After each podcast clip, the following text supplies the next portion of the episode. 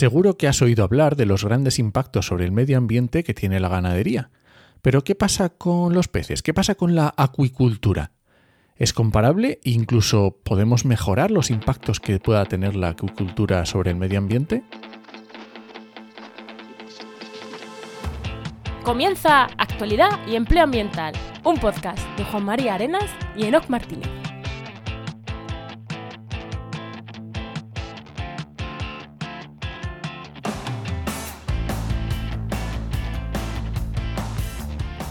Buenas, soy Juan María Arenas. Y aquí Enoc Martínez. Y este podcast cuenta con el patrocinio de GeoInnova. Profesionales expertos en territorio, medio ambiente y sistemas de información geográfica que puedes encontrar en www.geoinnova.org. Hoy, en el programa 156 del martes 6 de octubre de 2022, hablamos sobre algas, eh, acuicultura, remediación de, de agua. No, no, no, sabía bien cómo definirlo, pero hay un poco de, un poco de todo eso, ¿no, Enoch? sí, un poquito de peces, un poquito de... Ahí está. Un poquito de eso, procesos industriales, investigación, bueno, un poquito de todo. Pero antes, Enoch, ¿qué tal? ¿Qué tal? ¿Qué me cuentas esta semana? Uy, pues esta semana te voy a contar una cosa muy interesante que llevamos un montón de tiempo preparando. Y es que sale un nuevo podcast en Podcastidae. Y además un podcast... Relacionado con el tema de hoy. ¿eh? Eh, fíjate, qué casualidad, no lo habíamos preparado. Y es el podcast del IEO, podcast del Instituto Español de Oceanografía que se llama El hidrófono, ciencia marina para escuchar. Y son cinco capítulos, bueno, seis. Una serie, empieza, acaba, te la puedes escuchar del tirón y está súper chula. No porque la haya hecho yo, ¿eh? De hecho, lo ha, lo ha locutado, tú lo has editado en lo ha locutado eh, Pablo Rodríguez Ross, que es oceanógrafo, y, ha, se ha locutado, ha hecho entrevistas a 10 investigadores, si no me equivoco, y creo que yo también que lo he escuchado, no entero, eh, porque me gusta escuchar una vez que salga, pero sí que he escuchado evidentemente partes y demás. Y, joder. Mm, está muy guay. Y Marta le ha puesto la voz de las entradillas y del final. Yo creo que ha estado muy guay. Yo creo que nos ha quedado un producto chulo. Ahora, bueno, a ver, a ver si la gente le gusta o no le gusta. Muy bien, ¿y tú qué tal? ¿Con qué has estado? Pues mira, yo esta, esta semana eh, con dos cosas que te voy a contar. Mira, por un lado, eh, Google Analytics, Google Analytics, que es una forma de medir estadísticas en, en muchos de nuestros clientes, Hace ya dos años eh, cambió el sistema actual de estadísticas por otro que se llama GA4. Y, como nadie lo estábamos usando el GA4 porque teníamos el anterior y funcionaba de puta madre, la gente no se cambiaba a GA4 y, el año, y hace unos meses dijo, vale, pues el año que viene, en junio, capamos GA4. Así que, eh, no, capamos el viejo. Así que vosotros veréis. ¿Vale? Entonces, yo desde entonces ya a todos nuestros clientes le metí el nuevo sistema y tal, pero eh, tengo que configurar eventos, tengo que configurar cosas y estoy pues un poco entre Google Tag Manager, GA4, he estado esta semana probando cosas y luego corrigiendo un error de SEO que un cliente nuestro eh, cambiaron la estructura de las URLs de una web, que eso parece que no es importante, pero que una URL sea de una manera o de otra afecta al posicionamiento. Y, nada, pues eh, hemos tenido que hacer un, 1.700 eh, redirecciones para, poder arreglar ese tema que suenan muchas, pero al final es tener manejo de exportaciones, de tablas de datos, de importaciones, de sustituir, reemplazar, que es una cosa que suena 1700 líneas de redirección, pero al final es un par de horitas tocando cositas, o sea que tampoco es tanto, pero bueno. Lo cuento como curiosidad, que suena así muy hola, pero al final es, es un ratillo. Muy bien. Bueno, le damos ya paso. ¿Veis? todo de agencia, todo de analítica. Hoy mi parte esta semana ha sido así. Venga, tira la cabecera y preséntanos a quién tenemos hoy. Perfecto.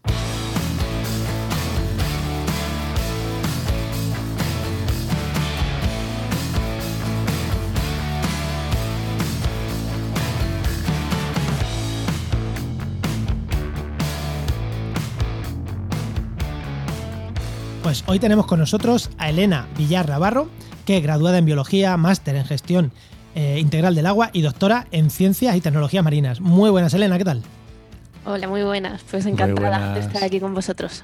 Y nos habla, creo que desde Cádiz, si no me equivoco, pero Enoc, una manchega de Ciudad Real, de un policía de Ciudad Real, que, como no somos muchos, que hoy que nos hemos juntado tres que, que nos manchego, tú trabajando en Ciudad Real, Enoch, y esta chica, pues también de ahí, pues, vamos a decirlo, ¿no? Vamos a sacar un poquito el orgullo a manchego, ¿no? Sí, sí. De Villanueva de los Infantes, además. y además doctorada desde hace poquito, ¿no? Sí, en julio, a finales de julio terminé el doctorado y bueno, comenzando este mes una nueva etapa. Postdoc. Muy bien. Sí, ahí está, también aquí en Cádiz. ah, bueno, guay, guay, guay, guay, genial, genial. Bueno, no, ¿te tira la pregunta, que le hago a todos los invitados. ¿eh? eh, cuando eras pequeña, ¿qué querías ser de mayor y cómo has llegado hasta aquí?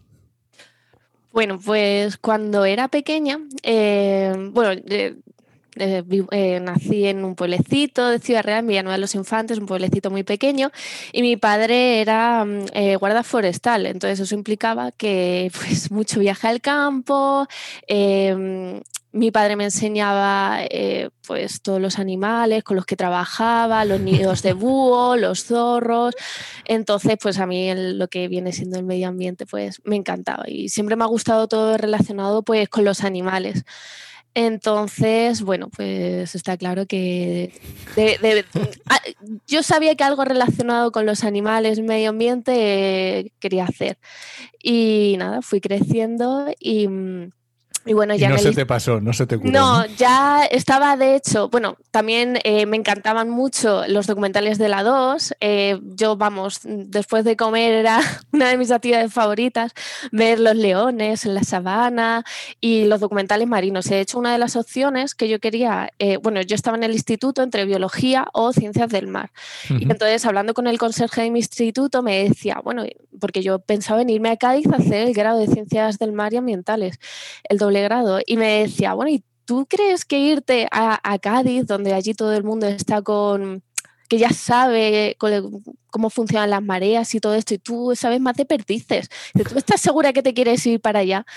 Y, la verdad es que eso me hizo un clic y dije, oye, pues es verdad, a lo mejor si primero estudio biología y conozco un poco la biología en general, los animales, las plantas, cómo funciona, a lo mejor ya estudiando biología sabré qué es lo que, es lo que quiero ser de mayor y que, en qué quiero trabajar. A ver, vamos, a ver, yo sé que has estudiado en Granada. Tú querías irte a Granada de fiesta, pero estás vistiéndolo de otra manera.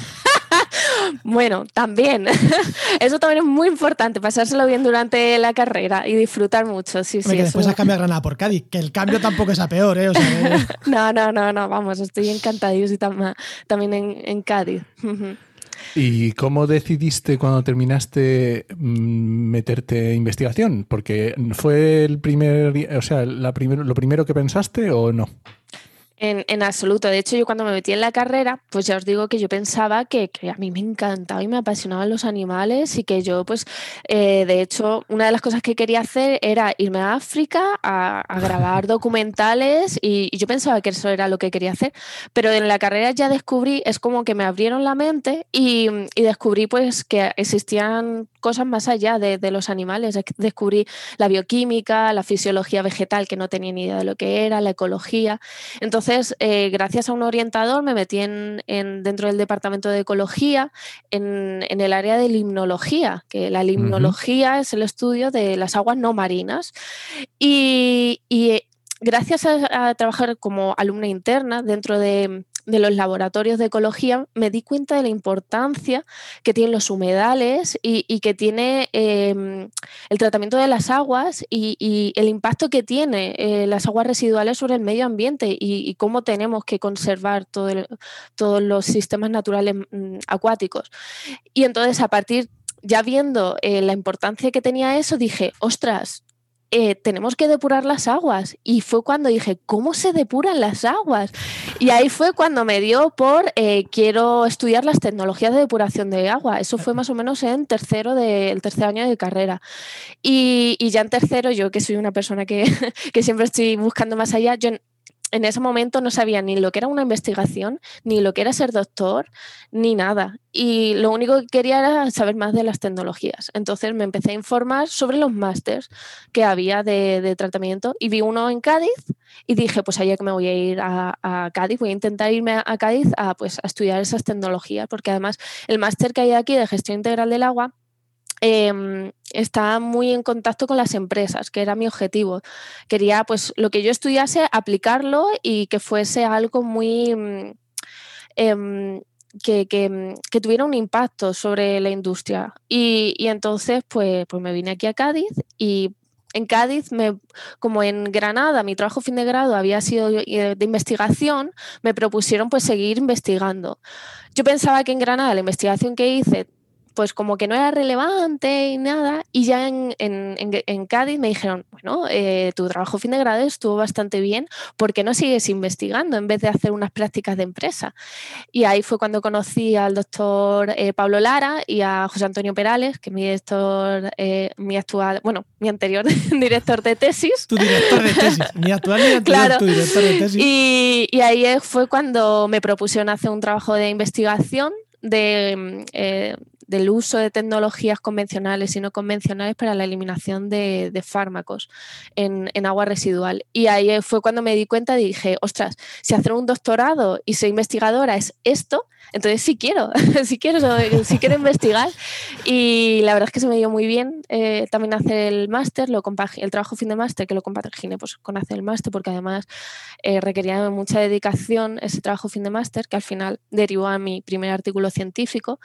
Y, ahí fue cuando ya José Antonio Perales me propuso hacer el doctorado y no, sin expectativas de nada, me dijo el doctorado, después del doctorado no no te puedo prometer el oro, no te puedo prometer que, después tengas un trabajo fijo, simplemente es una parte.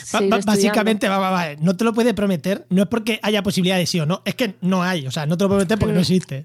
Claro, claro, y él no me puede dar un trabajo actualmente, es algo que me tenga que buscar un poco yo la vida. Y así poco a poco es... Eh, la curiosidad es lo que me hizo llegar aquí. Oye, ¿te has dado cuenta que siempre decimos, los biólogos nacen, los ambientólogos de casualidad terminan siendo ambientólogos? Pues aquí tenemos a una chica que nació bióloga, pero que al final prácticamente de rebote ha terminado siendo trabajo de ambientólogo, ¿no?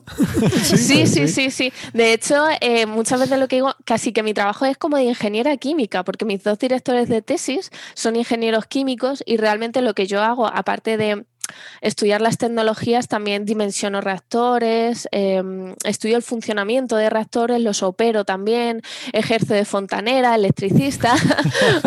o sea, y, yo encantada, de hecho, me encanta. O sea, que ya muchas veces trabajo con microalgas y me dicen, ¿qué especie de microalga es? O la fisiología de la microalga. Y les digo, uy, pues espérate, porque mi parte de bióloga se me ha quedado un poquito atrás, tengo que volver a buscar y tengo que volver a leer un poquito de esas partes, pero yo te, aquí te hago unos cálculos y te digo qué tiempo hidráulico de residencia trabajo el reactor.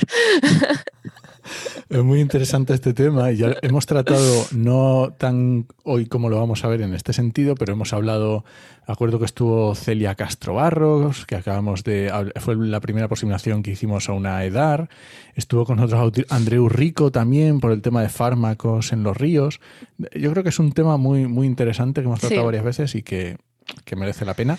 Y, por supuesto, tiene grandes nichos de empleo. Mm. Todo el tema de estaciones depuradoras de aguas residuales tiene muchos nichos de empleo. A lo mejor mm, tienes que tener una visión más ingenieril, ¿vale? Tienes que tener claro que el trabajo es, te tiene que gustar esa parte, pero por supuesto es hay mucho trabajo ahí también. Que lo dice, hmm. ¿no? Porque como mm, revisa todos los días las ofertas de la web trabajaenmedioambiente.com, pues habla de, sabe de lo que habla, ¿no? Sabe de lo que sí, habla. Sí, sí. De hecho, hace poco me enviaron una oferta de empleo para, trabajar en Talavera de la Reina, en, en Aqualia, pero por el momento, como he empezado ya un contrato aquí en la Universidad de Cádiz, bueno, voy a empezar en breve, eh, voy a intentar seguir trabajando en la investigación y Volver a, o sea, quiere decir, ir a la industria siempre puedes ir. Mm, eso espero. no, quiero dar un sí rotundo, pero, pero sí. Eso espero. Bueno, vamos con el tema entonces. Venga, vamos con el tema.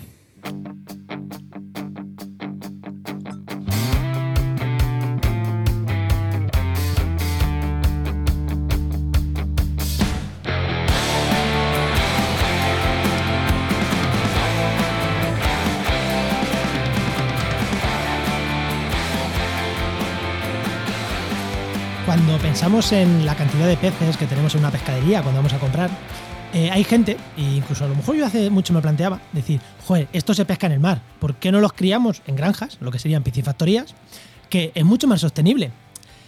cuando empiezas a conocer cosas dices, ostras, espérate, espérate, que igual no es mucho más sostenible una piscifactoría que pescar en el mar abierto, ¿no? Eh, problemas de contaminación de agua, qué hacemos con ese agua, qué hacemos con un montón de compuestos que hay ahí, fármacos. Claro, todo eso tenemos que investigarlo y tenemos que ver si realmente es útil, es más sostenible, si no, si se puede. Oye, vamos a producir en granja, en piscifactoría, pero vamos a intentar producir los menos desechos posibles. Oye, que al igual que los cerdos producen purines, los peces también, se llaman de otra manera, pero también producen purines.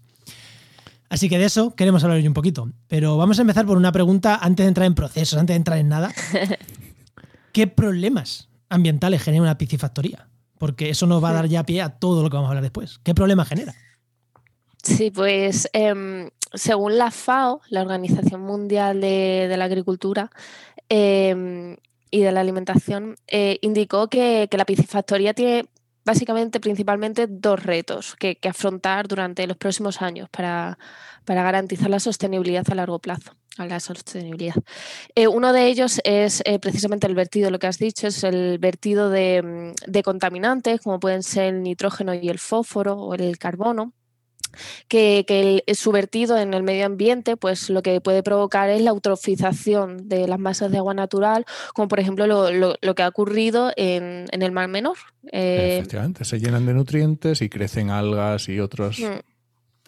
E, exacto, sobre todo pues se crea como en, dentro en el agua, en la superficie del agua se crea una, capa de, de algas, de sí, de algas, de microalgas, y entonces lo que pasa es que eh, esa capa de microalgas impide que el, agua se oxigene, que haya una, mm, oxigenación del agua. Entonces, eh, los peces que viven en, esas, en ese agua pues se quedan sin oxígeno y, pues, pues, mueren.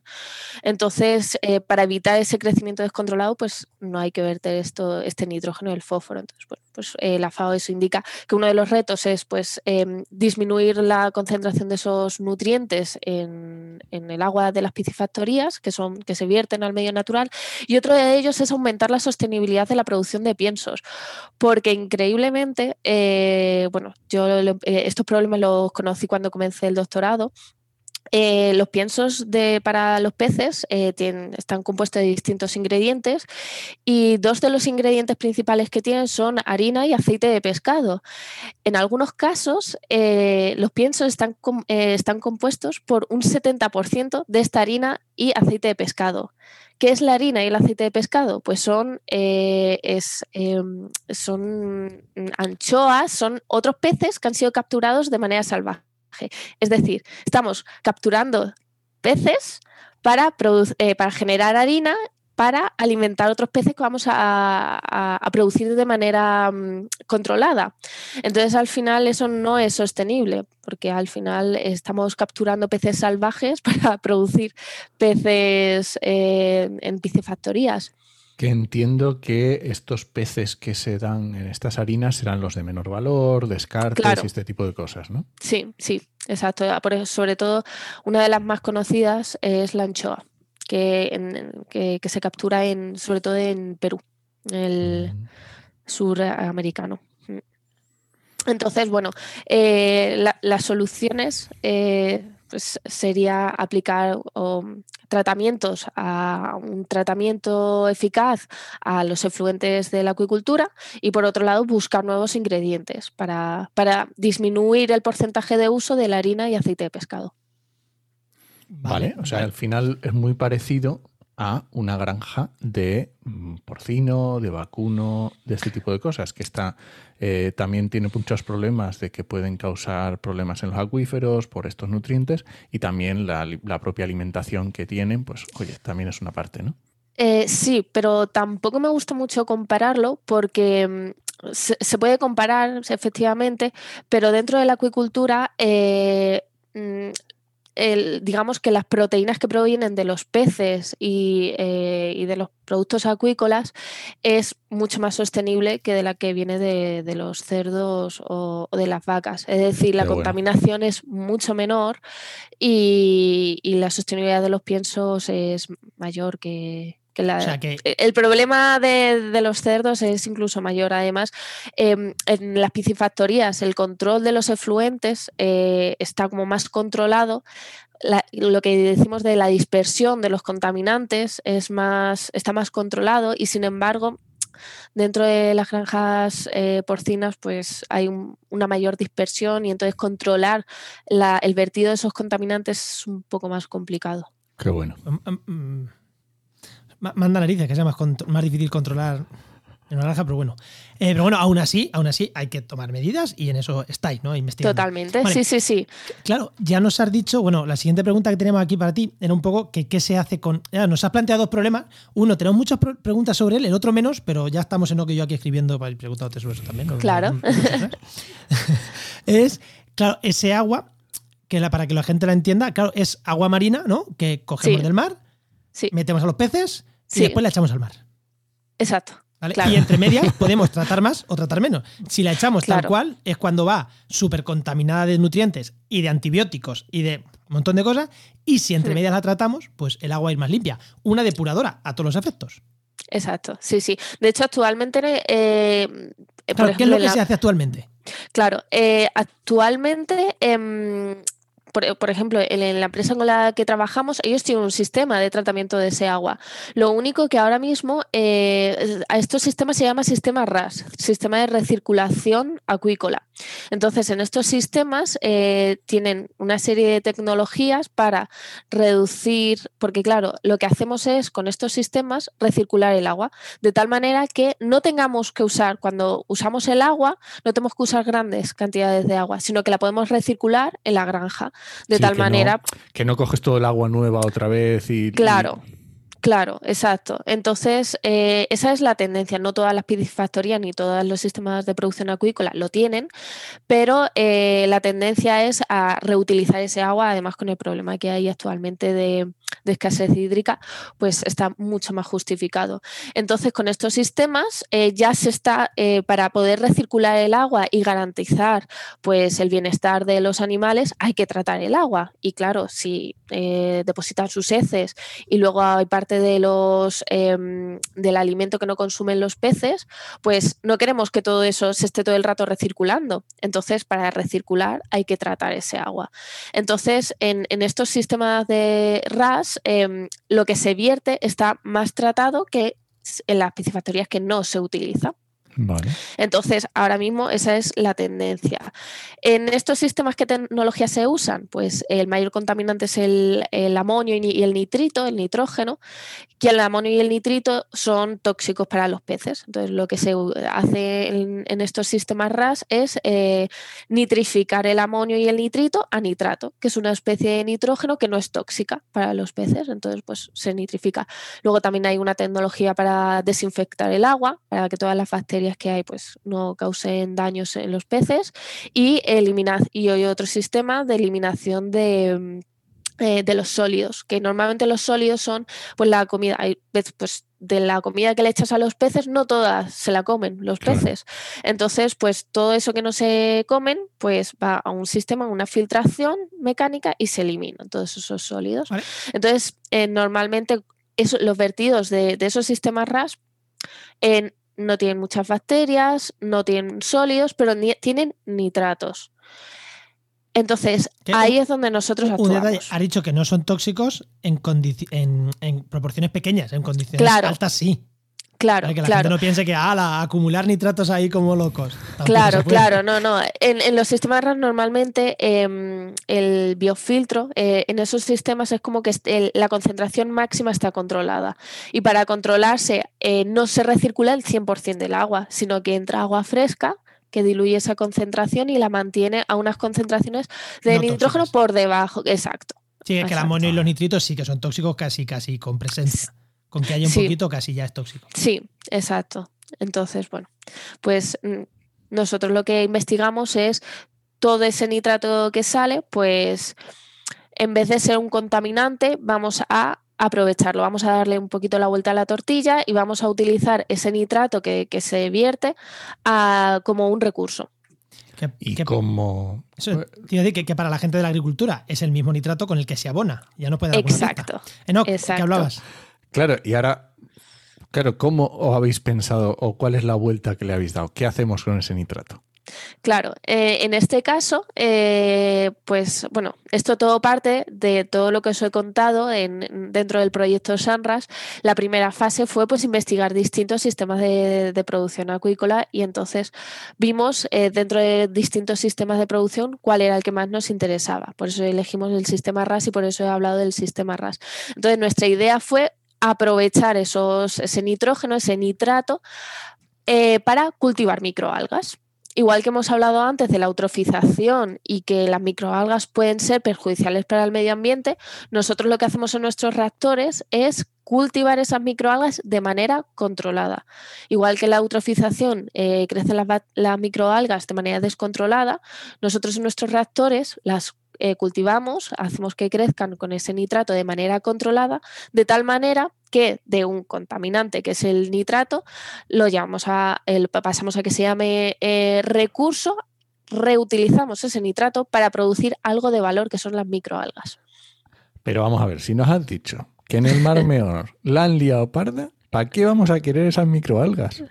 Bueno, pues para eso estamos nosotros, para cultivarlas de manera controlada, que no se escapen y, bueno, y igual que en el menor, nosotros eh, lo que ocurre de manera descontrolada en la eutrofización son blooms de microalgas, es decir, ahí crece la microalga salvaje óptima, en ese entorno, nosotros podemos elegir qué microalga va a crecer en ese entorno y, la elegimos dependiendo de, pues, de distintos parámetros, dependiendo de eh, el valor nutricional que tenga esa microalga, la capacidad de eliminar ese nitrato, de capturar ese nitrato, el, crecimiento, la, velocidad de crecimiento de, la microalga, pues estudiamos distintos parámetros. De hecho, eh, en los experimentos que nosotros realizamos dentro de nuestro proyecto, primero tenía una parte de escala de laboratorio que trabajamos con muchas microalgas, con seis especies de microalgas y un bloom, y luego a escala piloto, que ya en la misma piscifactoría,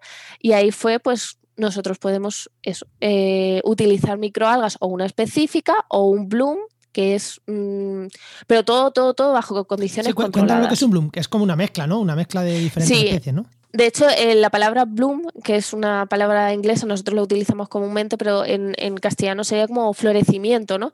Como, em, el, bloom lo único que es es em, dentro del agua, eh, de hecho en casi todas masas de agua natural siempre va a haber microalgas. Lo único, aunque el agua sea transparente, lo único a lo mejor hay una célula, dos células. Si tú coges el agua y la estancas, al final esa célula se va a ir duplicando y va a ir creciendo hasta que de manera natural la microalga naturalmente presente en ese agua va a crecer y va a poner el agua, como nosotros le llamamos, lo, pone verde o, naranja si fuese de otro color. Entonces pone verde el agua. Entonces un bloom para nosotros es, eh, o generar un bloom es estancar el agua para que crezcan eh, células de microalga que están naturalmente presentes. ¿Qué pasa? Que dependiendo de las condiciones ambientales van a crecer unas microalgas. La, por ejemplo, ahora en invierno crecen un tipo de microalgas que no necesitan, por ejemplo, tanta luz. Y en verano eh, van a ser más como digamos más potentes, otro tipo de microalgas, se van a hacer fuertes otras microalgas que van a quitar a las otras, las, em, las van a echar a un lado y eh, van a aprovechar los nutrientes mejor y entonces pues eh, crecerán otro tipo de microalgas. Habéis investigado tanto con especies de algas concretas de aquí solo crece la que yo quiero. Exacto. O decir, que crezca lo que, lo que Dios quiera, ¿no? Exacto.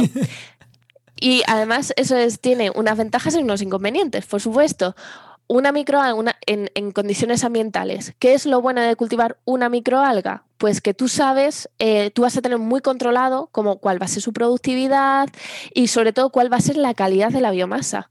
Porque si, es una microalga, mm, más o menos el rango ya sabes por cuál te vas a mover y durante todo el año sería igual. Es que claro, aquí creo que nos hemos saltado un paso.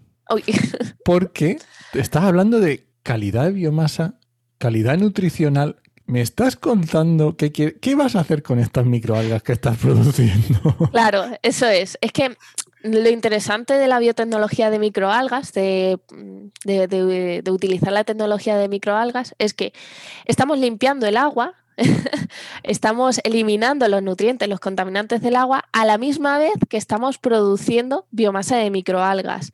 Que biomasa de microalgas, cuando nosotros cosechamos, cuando separamos la microalga del agua, al final lo que se queda es como una nocilla verde. Además tiene como la misma textura de una nocilla, pero verde. Eh, entonces, pues al final eso, eh, el resultado final de, de poner estos reactores es, tenemos un agua limpia, que la podemos verter sin problema al medio ambiente y además tenemos una biomasa de microalgas que con ella pues se pueden hacer varias cosas. Vale, vale, vale. O sea que el objetivo aquí es coger la nocilla. Vale, vale. Entonces, Exacto. pensando en la nocilla. O limpiar el agua y la nocilla. Pensando en la nocilla verde, ¿qué ventajas, inconvenientes tiene lo que decías de coger una sola o. Claro, que eh, siendo mm, una, si cultivamos una sola especie de microalgas, lo que nosotros llamamos monocultivo, eh, lo bueno es pues que tenemos condiciones más controladas de cultivo, eso sería lo bueno, una biomasa que durante todo el año podemos saber cuál va a ser la composición de la biomasa durante todo el año, pero los inconvenientes es que a nivel ambiental, al solo tener una biomasa, o sea, una especie de microalga, si tenemos un, contaminante, se nos contamina el agua pues con zooplancton o con un invasor, como todas las células son iguales, todas caen. O si ocurre un cambio de temperatura muy brusco, todas van a caer. Entonces, eh, a eso se le llama pues que se nos cae el reactor, se mueren las microalgas. Y sin embargo, con el bloom, eh, la desventaja es que durante todo el año nos va a variar la composición de unicelular de la, del reactor, es decir, que en cada época del año vamos a tener distintos tipos de microalgas.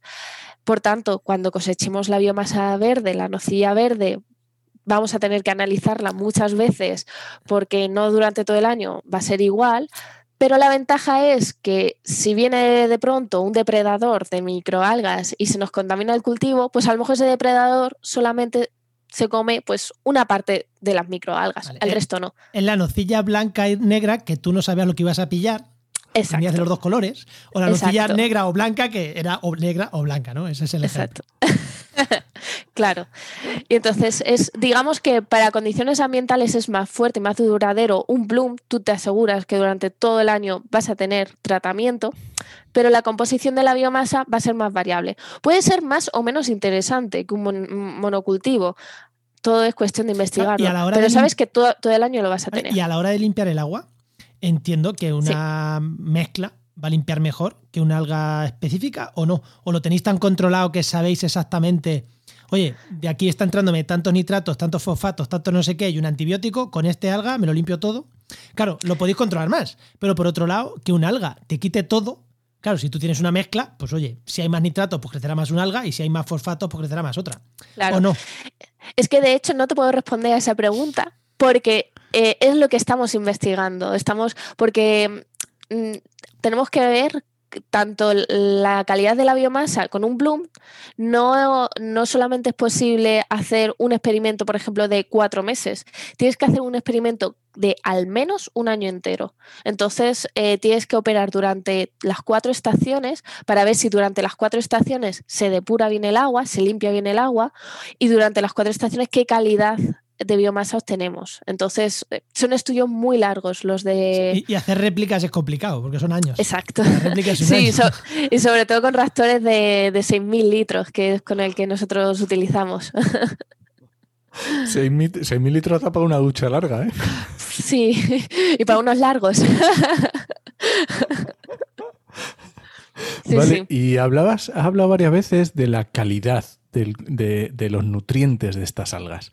Eh, ¿Qué medís? ¿Para qué sirve? ¿Cómo se puede tratar eso? ¿Cómo se puede utilizar? La calidad de, lo que viene siendo la, biomasa. De la nocilla, la, nocilla verde. De la nocilla. Claro, nosotros, eh, muy interesante la pregunta, eh, igual que por ejemplo, cogemos la nocilla y nosotros vemos al reverso la calidad em, de, esa nocilla o, de cualquier alimento. La calidad, normalmente la calidad es mala en general. la calidad de la nocilla. o del pan, de cualquier cosa, normalmente viene dividido en tres compuestos principales, que son las grasas, los carbohidratos y los lípidos. O sea, los, y las proteínas, perdón. Entonces, pues eso mismo nosotros hacemos. Vemos qué contenido en proteínas tiene, qué contenido en carbohidratos, es decir, azúcares tiene, y qué contenido en lípidos, en grasas, que pueden, eh, qué contenido de grasas tiene. Entonces, eh, lo primero que hacemos es ver los porcentajes totales de proteínas, lípidos, carbohidratos, igual que las cenizas. Es decir, la ceniza es la parte inorgánica, es eh, la resta del, del total. Entonces, eh, una vez que ya sabemos pues, los lípidos, las proteínas y los carbohidratos que tiene, vemos la calidad de esos lípidos, los lípidos que son las grasas. ¿Cuál es la calidad? Pues eh, se habla mucho de, mm, del DHA, del EPA, de si tiene, de qué cantidad tiene de ácidos grasos poliinsaturados, digamos los buenos, y de qué calidad de ácidos grasos monoinsaturados, que serían como los malos, en- entre comillas. y, y de proteínas igual. Las proteínas al final eh, es un conjunto de aminoácidos. Pues lo mismo, vemos las proteínas que tiene, pero es que no todas las proteínas es, por lo menos, mm, bueno, eso ya lo diré más adelante, pero queremos saber eh, los aminoácidos que componen esas, eh, proteínas. esas proteínas, el perfil de aminoácidos. ¿Para qué queremos saber esto? Pues para luego utilizar esta nocilla como un ingrediente que podemos utilizar para la elaboración de piensos para peces. Vale, Vale, o sea, que sería vale, sustituir en parte, pero claro, eh, si el ahora mismo el pienso para peces y ya vamos cerrando, ya vamos cerrando el círculo. eh, claro, o sea, tenemos agua contaminada. O sea, tenemos no, tenemos agua en piscifactoría y tenemos Sí. peces que comen. Y hemos dicho que el problema aquí es el agua y la comida. El agua ya estamos viendo que hay maneras de depurarla. Ahora te entraremos en proceso industrial y tal, pero hay maneras de depurarla. Y conseguimos un agua limpita que nos sirve otra vez para volver a los peces o para echarlo al mar. Pero aparte me está Exacto. diciendo que estamos teniendo una nocilla verde que nos sirve para alimentar los peces. ¿Nos Exacto. sirve para alimentar directamente esos peces o habría que alimentar unos peces vegetarianos para que luego esos... Claro, claro. Es muy buena pregunta, es muy buena pregunta. Pues eh, nosotros en nuestra investigación nos hemos centrado solamente en utilizarlo como ingrediente en pienso seco. Eh, hay otras investigaciones, de hecho esta semana acudí a un, a un, a un curso, ¿no? a un workshop. Sí, sí, pero es de un, de un día solamente donde se eh, expusieron los resultados de, de un proyecto que se llama Alga Diet y, y fue súper interesante porque eh, se puede aportar estas microalgas de distintas maneras, como tú has dicho, en fresco o en pienso. Nosotros una investigación muy amplia, entonces solamente podíamos hacer una experimentación, un tipo de experimentación. Y nuestra decisión fue utilizar esta biomasa de microalgas para eh, como un ingrediente, la, utilizamos seca, la secamos eh, y la utilizamos como un ingre- ingrediente, en este caso para sustituir la harina de pescado. Y entonces eh, esta es- quitamos harina de pescado, metemos microalgas en distintos porcentajes y vemos si peces que son carnívoros, que no son vegetarianos, como indica, herbívoros, eh, pues le- si les sienta bien, les sienta mal o si, si les gusta, se, se miden muchos parámetros. Entonces el- la siguiente el- parte del proyecto fue esa, fue eh, coger esa nocilla, la secamos, se introdujo en los piensos que normalmente comen, en este caso fue de lenguados, y eh, les dimos de comer durante el experimento duró tres meses. Eh, se hizo la experimentación con lenguados y, y, bueno, se analizaron distintos parámetros. Teníamos un pienso control, que es el pienso que ellos normalmente comen, ¿Comen? y ese se quitó una parte de harina, como he dicho, harina de pescado, se añadió la microalga en un 10% y en un 20%. Y vamos a ver si les gusta, si, si, si se las comen, si crecen, si la calidad del filete, si el filete tiene acumulado más ácidos grasos poliinsaturados, mm, el sistema inmune ha mejorado. Vimos pues distintos parámetros. Y así, eh, en una palabra, eh, Sí. ¿sirve, no sirve? Sirve, sirve. Es, obtuvimos bue- bu- buenos resultados, que buenos resultados con referencia.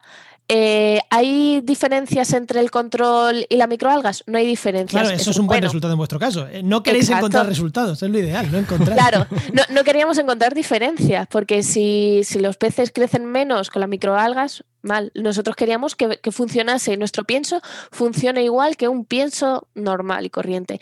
De hecho, eh, en el caso de la composición del filete, eh, al parecer eh, los, peces, ahí sí hubo diferencias significativas. En los peces se retuvieron más ácidos grasos poliinsaturados que en los alimentados con, el control. Y en el sistema inmune, la respuesta del sistema inmune fue mayor también en los peces alimentados con, microalgas. Pues si ya lo dice la madre, que come fruta. Totalmente. Totalmente. Y esto también tiene su lógica porque pensemos en la cadena trófica del mar.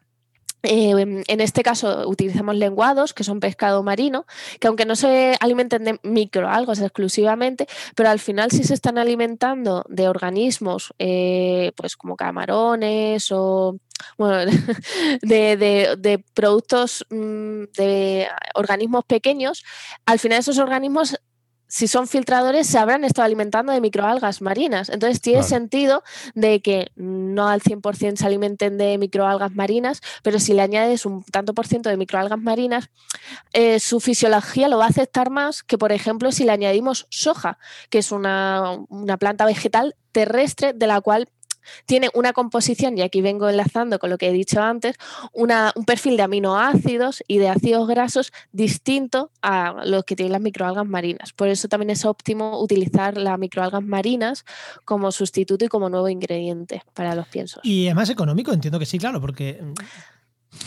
esa también es muy buena pregunta. Y además eso se discutió en el, en el último, en el congreso este del Alga Diet que, os he estado comentando. Ellos, por ejemplo, eh, también eh, trabajaron con rodaballos y también añadieron, bueno, en nuestro caso vimos que hasta la adición de hasta un 20% de microalgas era perfecto.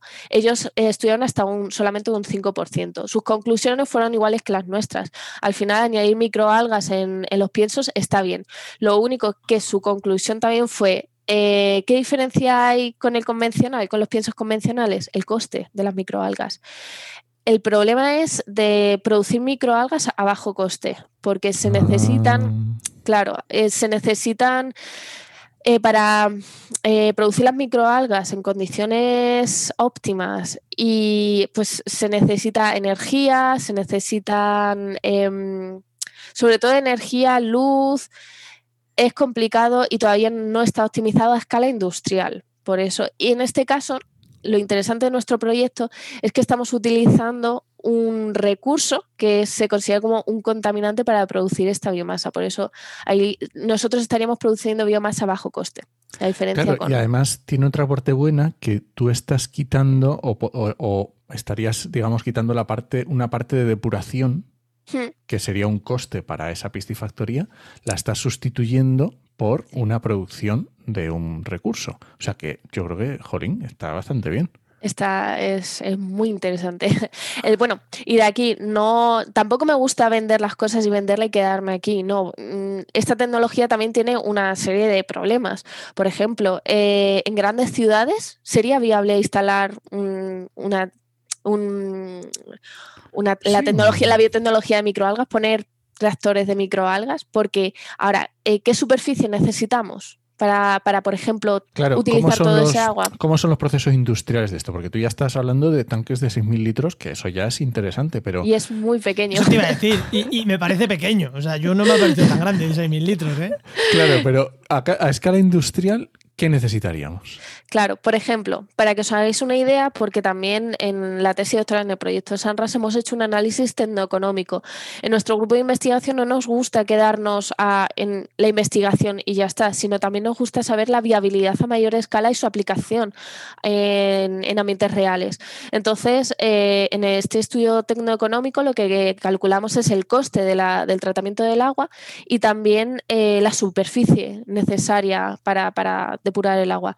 Entonces, entonces, eh, como nosotros hemos trabajado en colaboración con Cupimar, que es una piscifactoría de lenguados de aquí de la zona de Cádiz, em, hemos simulado qué superficie sería necesaria para tratar todo su agua. En este caso, para una producción de, esta, para, mm, eh, para, tratar el agua de una piscifactoría que tiene una producción de unos 450 toneladas de, de lenguados al año, sería necesario poner 5 hectáreas de reactores de microalgas. Es una superficie muy grande. En este caso, ¿tenemos esa superficie? sí que la tenemos. En este caso sí que la tenemos esa superficie, o sea que sería viable a mayor escala. El problema es adaptarlo a otras piscifactorías. Es decir, que la biotecnología de microalgas, en este caso para depuración, el agua, eh, depuración de agua, es muy interesante, pero para eso es eh, lo que nosotros llamamos son tecnologías extensivas. Necesitamos grandes superficie de terreno que a lo mejor en el centro de Madrid pues no es viable. Es que a lo mejor una piscifactoría en el centro de Madrid tampoco es muy viable. Tampoco. Llamarme loco, ¿eh? Llamarme loco.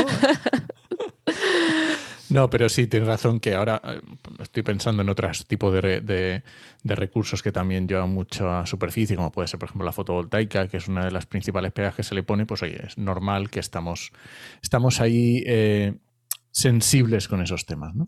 Sí, y de hecho, bueno, ya hablando con la fotovoltaica, ya también te comento que dentro del, de este análisis tecnoeconómico, porque claro, imagínate, em, los reactores de microalgas tienen unos motores y también la separación del agua con las microalgas, pues eso conlleva una energía, porque nosotros, lo que nuestra propuesta es centrifugar el, cultivo de microalgas para separar la biomasa del agua. Eso conlleva gastos energéticos. Entonces, nuestra propuesta es, ya que estamos utilizando 5 hectáreas de... Em, eh, de, superficie, pues con cultivos de microalgas, ¿qué pasaría si encima de los reactores ponemos placas fotovoltaicas? Entonces, para eso está eh, otro proyecto en el que estamos actualmente trabajando, mm, que vamos a averiguar si la superficie máxima que podemos tapar del reactor de microalgas para que sigamos teniendo la misma productividad y que no afecte la productividad. Porque de hecho hay veces que nos ha pasado que para algunas especies de microalgas tenemos que tapar el reactor al principio. Ah, porque, porque mm, eh, aparte, de, nosotros utilizamos del sol la radiación PAR, eh, que es la que utilizan las plantas para hacer la fotosíntesis, pero también eh, está la radiación ultravioleta. Entonces, dependiendo del cultivo, si la radiación ultravioleta es muy alta, tenemos que tapar un poco el cultivo para que no afecte, para que no dañe a, a las microalgas. Entonces, por eso es interesante ver cuánto podemos tapar del reactor de microalgas con, estas placas fotovoltaicas para, para aumentar la sostenibilidad o, para garantizar la sostenibilidad de, estas plantas. Oye, Enoch, hicimos un programa que, que era de agrovoltaica. Ahora tenemos piscivoltaica. Energía piscivoltaica. bueno, eso cuando, mira, cuando en el programa 250 vuelves por aquí, nos cuentas eso, nos cuentas lo otro que ha dicho que todavía no nos podías contar que estabais investigando ahora. Te vienes por aquí y, nos, actualizas un poco, ya que nos claro un poco cómo está toda esta investigación.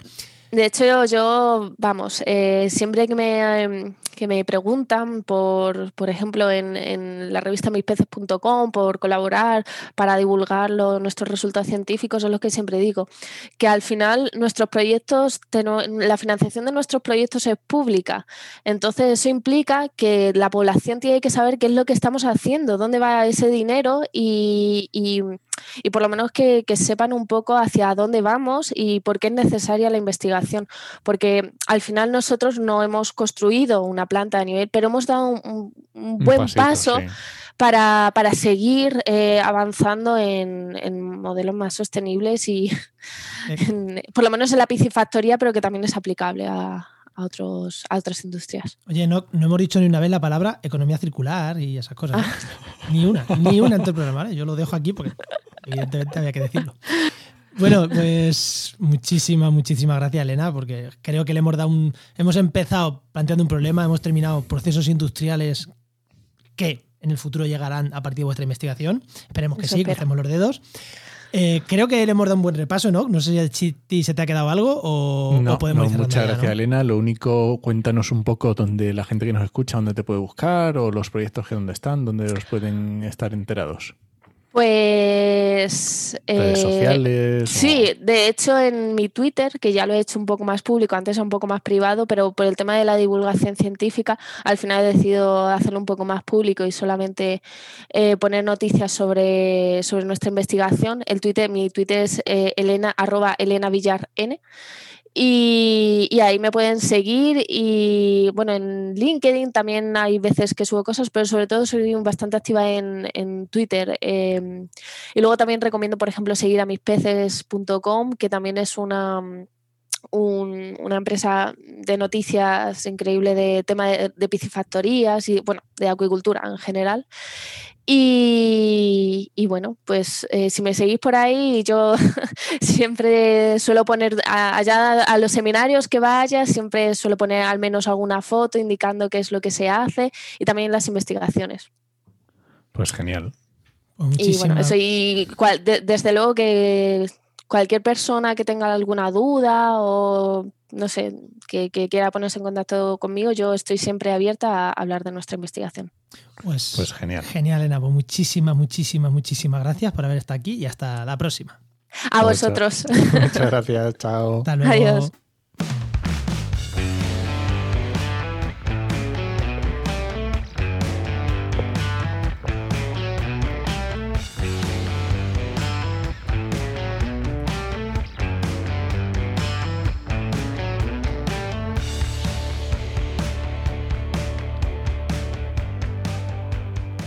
No, qué ganas tenía de escuchar esta musiquita. Porque eso quiere decir que tenemos por aquí con nosotros, después de algunos programas que no ha podido estar, a nuestro amigo Luis Quesada, director de Genova. Muy buenas, Luis, ¿qué tal?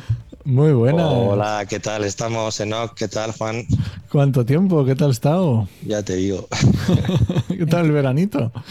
Pues muy, muy, muy atareado este verano, la verdad. Eh, hemos tenido muchos proyectos en Genova que desarrollar, muchos planes de emergencia que teníamos que entregarlos todos en septiembre para que pudieran acceder a subvenciones y la verdad es que bueno, hemos tenido el equipo a tope. o sea, que hacíais planes de emergencia y teníamos em, emergencias con los planes, ¿no? sí, sí, sí, sí. Bueno, entre, entre eso. Bueno, pero como siempre, pues no solo son estos problemas los que tenemos de desarrollo, sino que hay, había más cuestiones que, que ir trabajando, claro. Muy bien. Pues muy bien. Bueno, eh, estar porque ya sabéis que me operaron y un poco complicado. Todo. Los oyentes no lo saben, pero Luis tuvo una pequeña operación, tampoco no, no fue nada grave, una pequeña operación que bueno, también lo ha tenido fuera de fuera de las cámaras y de los micros un tiempo. Aunque él currando estaba, pero ahí ya sabemos. Sin, sin poder, que los autónomos. sin poder a tope, sin poder a tope, ¿no? Sí, sí, sí. Bueno, ¿y de qué vamos, de qué nos vas a hablar hoy? Bueno, ¿Qué tema aquí apuntado? Pues yo tengo aquí apuntado, pero me tienes que explicar por qué. ¿Cómo es esto de... ¿Cómo puede ser tan específico? Cálculo de huella de carbono para clubes deportivos. Bueno, eso es específico. Eh, claro, ¿por qué, ¿por qué no es específico? A ver, eh, es específico en cuanto al tipo de actividad que se está desarrollando, ¿no? Pero bueno, el tema de los clubes deportivos viene más asociado a, sobre todo porque eh, pues para acceso a financiación, ¿no? financiación que tienen pues, para arreglar los estadios, etcétera, ¿vale? Eh, bueno, pues en ese sentido, eh, para poder hacer esa financiación les piden una serie de valores o de parámetros que tienen que, que cumplir, ¿vale? y entre ellos están muchos los que tengan que ver con la responsabilidad social corporativa, ¿vale? O en este caso, si si han calculado, si van calculando la huella de carbono alcance 1 y 2, por ejemplo, temas de si tienen un plan de movilidad para sus empleados, cómo diseñan la reutilización del agua, si tienen vehículos eléctricos, etcétera, etcétera. Hay muchas, eh, muchos parámetros que tienen que ir complementando y uno de ellas es el cálculo de huella de carbono, efectivamente cuando hablamos de clubes deportivos hablamos de grandes clubes deportivos, no, no el club de atletismo de mi, de mi pueblo, sino en plan clubes deportivos grandes, ¿no? Clubes de fútbol, baloncesto, equipos grandes, ¿no? sí, en este caso hablamos de, mm, Son parámetros que piden la liga, ¿vale? la liga de eh, fútbol profesional. La liga, sí, sí, la liga de fútbol, ¿vale? De hecho, ellos tienen elaborados una especie de bueno, un formulario eh, a propósito, ¿no? con todos los parámetros que tienen que ir rellenando, porque claro, hay pocos municipios, o sea, pocos municipios, perdonar, pocos eh, pocos clubs que tengan o que lleven bien el tema de la RSC, sí que, sí que, sí que hay algunos, ¿eh? Em, pero, pero bueno, se lo dan ya un poco más cao para que lo tengan más fácil. Entonces tú tienes que ir elaborando eso. No tiene nada que ver, ojo, con el, no tiene nada que ver. Sí que tiene que ver porque los cálculos igual, ¿no? Pero es un proceso independiente a la, solicitud de registro que llevas ante el ministerio, ¿vale? De alcance 1 y 2. Que una vez haces el de la liga, evidentemente puedes pedir el, de, del ministerio. Claro. Y aquí tienen en cuenta cuando hacen los viajes en avión, cuando tienen de los hacer en autobús o en tren o esas cosas. Sí, claro. Eh, aquí se tiene en cuenta todo. Dentro de lo que sean los alcances 1, 2 y 3, ¿vale? O sea, tú en ese sentido, em, en principio eh, ellos valoran los alcances 1 y 2, ¿vale? Pero que evidentemente tú puedes calcular eh, dentro de los parámetros que te pasan en los 3 esto ya lo hemos hablado muchas veces, el alcance 1 y el 2 van a ser aquellos parámetros, sobre todo el 1, que digamos que tengan que ver con las propias instalaciones, con los propios recursos que tengan el, el club a la hora de, ejercitar, su, ejercitar, su, actividad. El alcance 2 ya entra más en indirectos, pero que tengan que ver con el mix energético de electricidad, etcétera. Y el alcance 3 ya tiene, tiene que ver con todos aquellos parámetros eh, que tengan que sean de tercero, ¿vale? Ahí es cuando muchas empresas nos contactan, oye, mira, que es que resulta que esta empresa que está haciendo su, su cálculo de alcance 3, pues nos han pedido que determinemos la huella de, de carbono del producto, de estos productos que, que vendemos o que trabajamos con ellos, ¿vale? Entonces, ahí depende de si, si ellos ya tienen el ciclo de vida del producto elaborado, ¿vale? Y si, lo si dentro de ese ciclo de vida han contabilizado también la parte de, de la huella de carbono, o si no lo tienen, también tenemos que, hacer el estudio completo, ¿vale? Del, ciclo de vida del producto. Entonces, ahí entras poco a poco a, ir trabajando, ir colaborando con las empresas en función de las necesidades que tengan de, esos estudios, claro. Y, hablando de club deportivo, o sea, vosotros ya estáis trabajando con algunos clubes deportivos. Eh, hostias, eh, ¿es fácil hacer o es en plan... Lo más complicado es, como en casi todos los proyectos en los que trabajo, no sé por qué, es tirar del cliente, ¿vale? Eh, es complicado porque, bueno, el, cada empresa, pues, pues los clubes tienen pues muchos trabajos, muchos fuegos que apagar. Eh, y es como que, bueno, te contratan esto, pero... Mm, sí, para, no eres, para no eres, que lo hagas tú, pero... No estás en las prioridades, ¿vale? Es como... O sea, tienen que hacerlo, pero no eres prioridad. Hombre, es prioridad, pero no, no quema, no es súper urgente, ¿sabes? No es lo que tienen en la cabeza porque es lo que saltan los medios, ¿sabes vale. lo que quiero decir? Eh, entonces, eh, sí que están, les interesan y, y, yo creo que poco a poco casi todos clubes van teniendo mayor conciencia. Ojo con lo que digo, eh, que no hay que, hay que, cogerlo con pinzas, porque después tenemos lo que tenemos.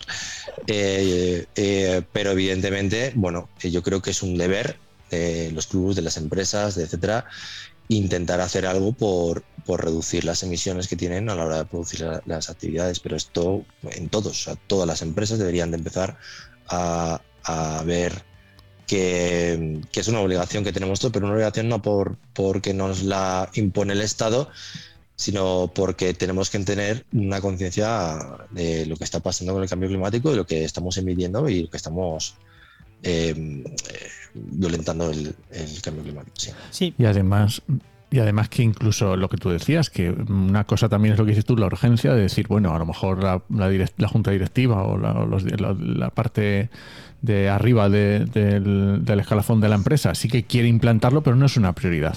Pero claro, cuando entras en, en este caso decías los clubes deportivos, por la liga, pero claro, cuando entras en una empresa, a lo mejor lo que dices tú, un proveedor te lo pide, a lo mejor quieres entrar en un determinado sello y te piden no sé qué, quieres una subvención y te pide... En este caso ha dicho, ha dicho Luis Jack que para que la liga les dé ciertas ayudas necesitan presentar este tipo de cosas, con lo cual no es urgente, pero sí es urgente, porque dices, ostras, voy a gastar sí. un día, dos días en pasarle a Luis toda la información que me está pidiendo, pero es que voy a recibir dinerito gracias a esto por otro lado, que voy a pagar el trabajo de Luis y muchas más cosas. Claro, efectivamente, o sea, no, es moco de Pablo que al final están, están recibiendo para financiación, ¿vale? Eh, esto pasa y cada vez lo están pidiendo más en, todos sitios. Bueno, de hecho, la última modificación de la ley 21-2003 de, evaluación de impacto pues, eh, incide en todo lo que son calculados huella de carbono, etcétera. Es que lo tienes que estar aplicando en todos los proyectos. De hecho, proyectos que nos vienen ahora es adaptación de, los, de la evaluación de impacto ambiental que lleva ahí parada un, un año y ahora les están pidiendo que que lo adapten, por ejemplo, ¿vale? O lo que está pasando, pasando por ejemplo, con el concurso de, conexión a red eléctrica, que dentro de los valores que están pidiendo, ¿vale? Está el, el que tengas el sello de eh, alcance 1 y 2 y con reduzco o, con el, compenso, ¿vale? Es decir, o que tenga los dos, ¿vale? Cosa que o lo llevas de hace muchos años o no puedes tenerlo, ¿vale?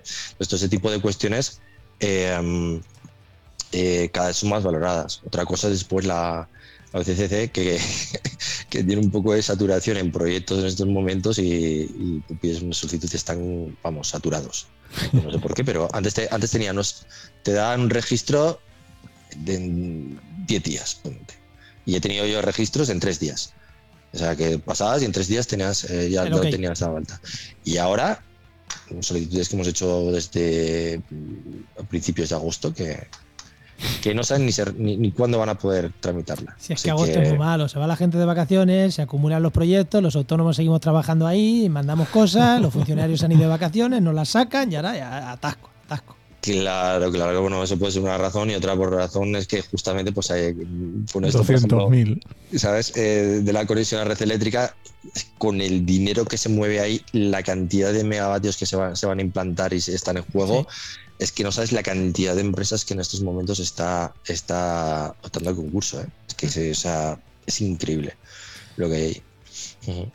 Bueno, Luis, Enoch, ¿algo más de preguntarle a Luis o vamos dejando temas para otro día? No, mejor hagamos para otro día, hombre, que nos cuente. Pues nada, Luis, un placer como siempre y un placer de verdad tenerte de nuevo aquí, que dos o tres programas sin escucharte que llevábamos. eh, entre el Sí. verano por medio y varios que no has estado, se, se te echaba de menos, se te echaba de menos, Luis. El placer es mío, ya lo sabéis. Hasta luego. Venga, hasta Hasta luego. luego. Venga, chao. Recuerda que esta sección te llega gracias a nuestro patrocinador, a GeoInnova. Profesionales expertos en territorio, medio ambiente y sistemas de información geográfica. y que puedes encontrar en www.geoinnova.org.